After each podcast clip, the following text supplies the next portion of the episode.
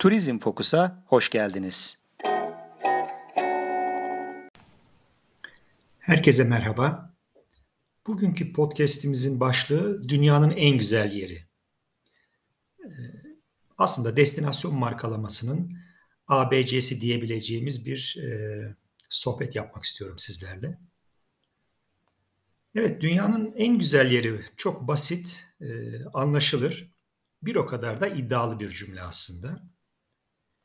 E, sohbetimize başlamadan önce e, zihinlerinizde bir fotoğraf canlandırmanızı isteyeceğim.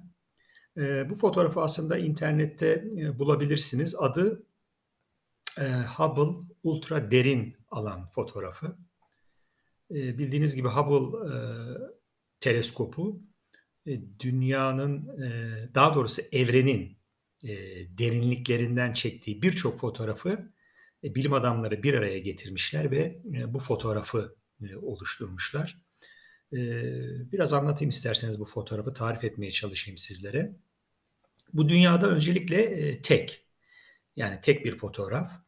Ee, dediğim gibi birçok fotoğrafın, Hubble teleskobu tarafından çekilen birçok fotoğrafın bir araya getirilmesiyle oluşturulmuş. E, fotoğrafa baktığınızda e, bazı ışıltılar görüyorsunuz, karanlık noktalar görüyorsunuz. E, sanki gökyüzüne gece baktığımızda gördüğümüzün çok daha detaylısı bir fotoğraf bu. E, milyarlarca yıldız, milyarlarca galaksiyi e, bu fotoğrafta görüyoruz. E, En azından hayal edebiliyoruz. Yani bunun neye benzediğini bu fotoğrafa bakarak hayal edebiliyoruz. Ee, karanlık noktalar var, aydınlık noktalar var, irili ufaklı ışıklar e, beliriyor. Evet, bu fotoğrafı şimdilik zihnimizin e, bir tarafında tutalım. Dolayısıyla bir metaforla e, başlamak istedim bugünkü e, sohbetimizde.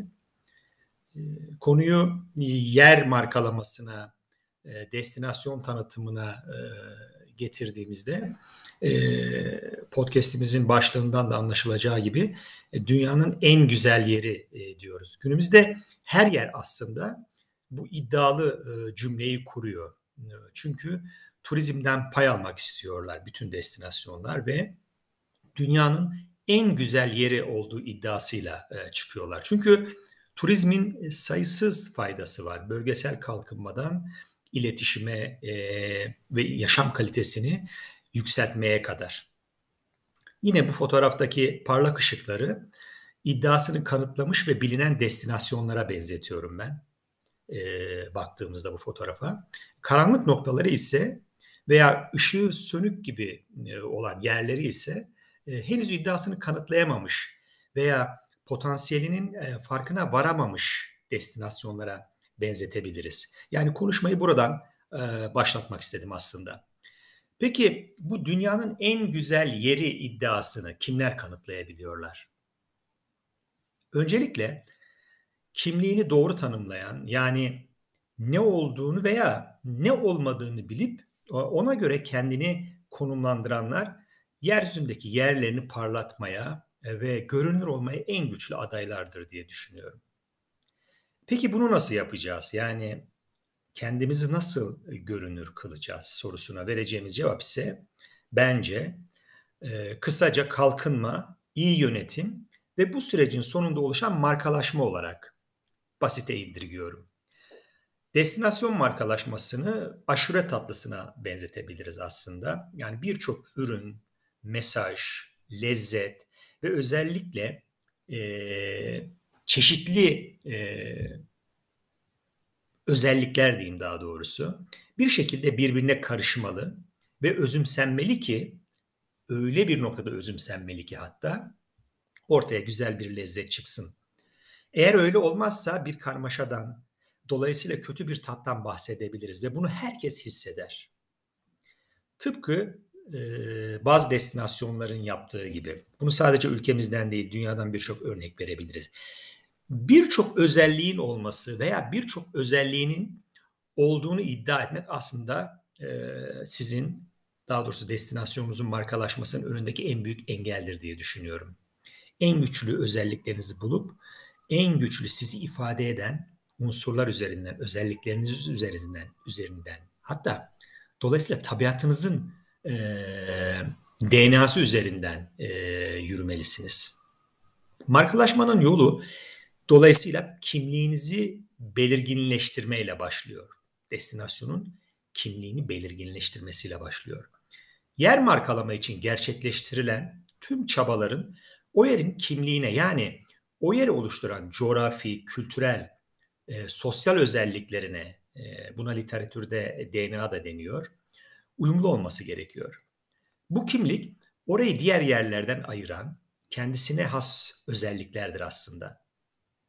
Böylece yer markalama çalışmaları önce kimliğinin, yani destinasyonun, bu şehir olabilir, kasaba olabilir, köy olabilir, hatta küçük bir yer olabilir, D N A'sının doğru tespitiyle başlar. Bu doğru yapıldığında o yerde yaşayan insanlarla da uyumlu olup orada yaşanan deneyimler gerçek ve samimi deneyimler olacaktır. Yani doğru D N A tespiti aslında sizin doğru ifadenizdir. Ve orada yaşayan insanlar da o doğru ifadeyi zaten özümsemiş olduklarından o sizin en büyük markanızdır aslında. Böylece destinasyonun hikayesi de desteklenmiş olur. Bir yerin kimliğini oluşturan unsurları dört ana başlığa ayırdım ben. Bu çeşitlendirilebilir, çoğaltılabilir. E, literatürde de olan şeyler bunlar zaten. Bu unsurları çeşitlendirebiliriz dediğim gibi. E, ben öncelikle coğrafyadan başlıyorum. E, çevre, yani tarihi, doğal güzellikler, konum, kapladığı alan, doğal kaynaklar ve bunun gibi sıralayabiliriz. Teknoloji. Buna insanın yaşadığı yere etkisi de diyebiliriz. Yani insan yaşadığı yeri nasıl geliştiriyor? Kültürel miras, ürettiği kültürel miras, anıtlar, yapılar, altyapısı çok önemli. Ekonomi ve bunun gibi çeşitlendirebiliriz. Ve sonrasında otantiklik, gelenekleri, tutum ve davranışları, alışkanlıkları çok önemli. Yerin ruhu. E, kültürel kodları, bunları da çoğaltabiliriz bu şekilde. Ve devamlılık çok önemli. Önceki üç unsurun etkileri ve birbirleriyle uyumları o yerin kimliğini oluştururken zaman unsuru da çok önemli tabii ki. Her şey bir anda olmuyor. Bir yer ve o yerin özellikleri bir günde oluşmadığından iletişim çalışmaları da o yerin kimliğiyle uyumlu ve sürdürülebilir olmalı. E, anlattıklarımızı matematik dilinde ifade edersek, yani daha da basite indirgeyelim, bir yerin markası merkezine kendi kimliğini alarak yaşattığı deneyimlerin, yani hikayelerin ve ortaya koyduğu ürünlerin toplamıdır diyebiliriz. Yani bir toplama işlemine benzettik bunu. E, kimliğinizi ortaya koyacaksınız. Bu kimliğiniz dolayısıyla deneyimleriniz, hikayeleriniz ve ortaya çıkan ürünler. Bunları topladığınız zaman markanızın neye eşit olduğunu e, görüyorsunuz bir destinasyon olarak. Bu noktada deneyimin üzerinde biraz e, durmak istiyorum şimdi. E, insan deneyiminin kişisel ve duygusal olmasını arzu ediyor. Bu her insanda olan bir özellik. Bunu sağlamak için ise insanı iyi anlamak ve sosyal trendleri iyi tahlil etmek gerekecek. Destinasyon tarafından baktığımız zaman, daha doğrusu destinasyon iletişimi tarafından baktığımız zaman. Günümüzde sosyal trendlere etki eden dört ana etken sıralanıyor. Bunlar dijitalleşme, tüketicinin güçlenmesi, duygular ve postmodernizm. Bütün bu süreci anlat, anladıktan, kavradıktan ve doğru konumlandırdıktan sonra sıra deneyimi dizayn etmeye gelecek. Deneyim sürecinin arkasında pek çok etken bulunmaktadır.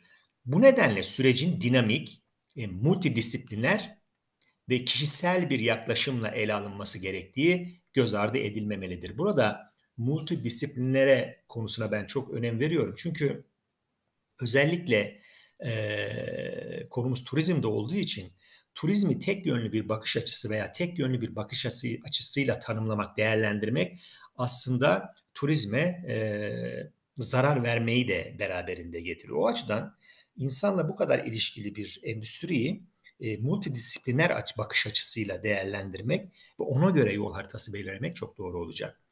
Eğer deneyimler doğru bir şekilde dizayn edilirse destinasyon açısından e, ziyaretçinin memnuniyeti, e, bağlılığı ve desteği de kazanılmış oluyor. Bu kadar basit aslında. Bir destinasyon hedefi de zaten e, e, bu olmalı. E, destinasyonunuzun iletişimini ağırlıklı olarak e, orada yaşayan hemşehrilerinizin ve ziyaretçilerinizin günümüz iletişim kanallarında anlattıkları inşa ediyor. Bu nedenle kendi insanınızı önceleyerek destinasyonunuzu iyi yönettiğiniz sürece bu durum markanızı oluşturan unsurları da olumlu etkileyecek ve elçiler kazanmış olacaksınız. Daha doğrusu bütün hemşehrilerinizi elçi yapmış olacaksınız. Nasıl? Orayı iyi yöneterek, o destinasyonu iyi yöneterek, o destinasyonda yaşamın kalitesini artırarak.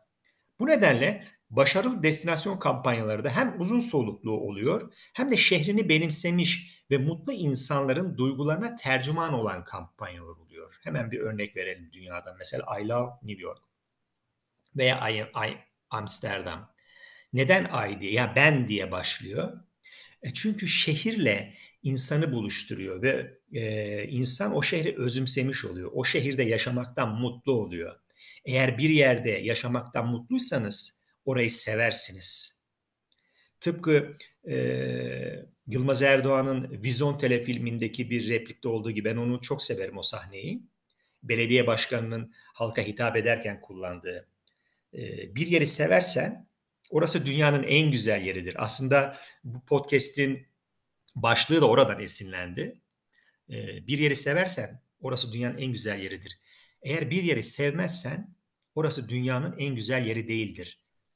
Ee, peki nasıl severiz bir yeri? İşte o yeri yaşanır, yaşanır kılmak, oradaki yaşam kalitesini yükseltmek, orada yaşayanların o yeri sevmesini, o yere bağlanmasını, kökleşmesi, köklenmesini e, sağlıyor. E, böyle bir parantezi e, açtıktan sonra e, benim çok sevdiğim bir e, bölüm de o filmde. Bunu da sizlerle paylaşmak istedim. Konumuzla ilintili çünkü. Sonuç olarak şunu söyleyebiliyoruz. Günümüzde yönetimin de iletişimin de ana amacı, bütün bu söylediklerimizden dolayı, yaşam kalitesini yükseltmek olmalıdır. Evet, bu, bu çok önemli.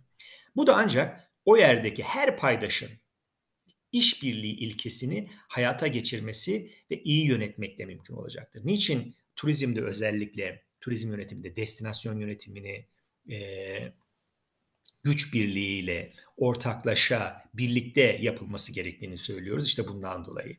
Kamunun, özelin, özel sektörün ve sivil toplumun beraber, beraber odaklanarak aynı hedefe ilerlemeleri oradaki e, hem yaşam kalitesini artırıyor hem iletişimini e, güç, e, güçlü hale kılıyor. E, şunu da unutmayalım. Ziyaretçinizin yaşam kalitesine katkınız olduğu sürece ışığı parlayan ve dünyanın en güzel yeri iddiasını gerçekleştirmiş bir destinasyon olarak e, konuşmamın başında söylediğim o fotoğrafta yerinizi alıyorsunuz. Bunu yaptığınız sürece, yaşam kalitesine katkı verdiğiniz sürece o fotoğraftaki parlak ışıklardan biri oluyorsunuz. Evet, beni dinlediğiniz için hepinize çok teşekkür ediyorum. Bugünlük Turizm Fokus'tan bu kadar. Tekrar görüşmek dileğiyle. Hoşça kalın.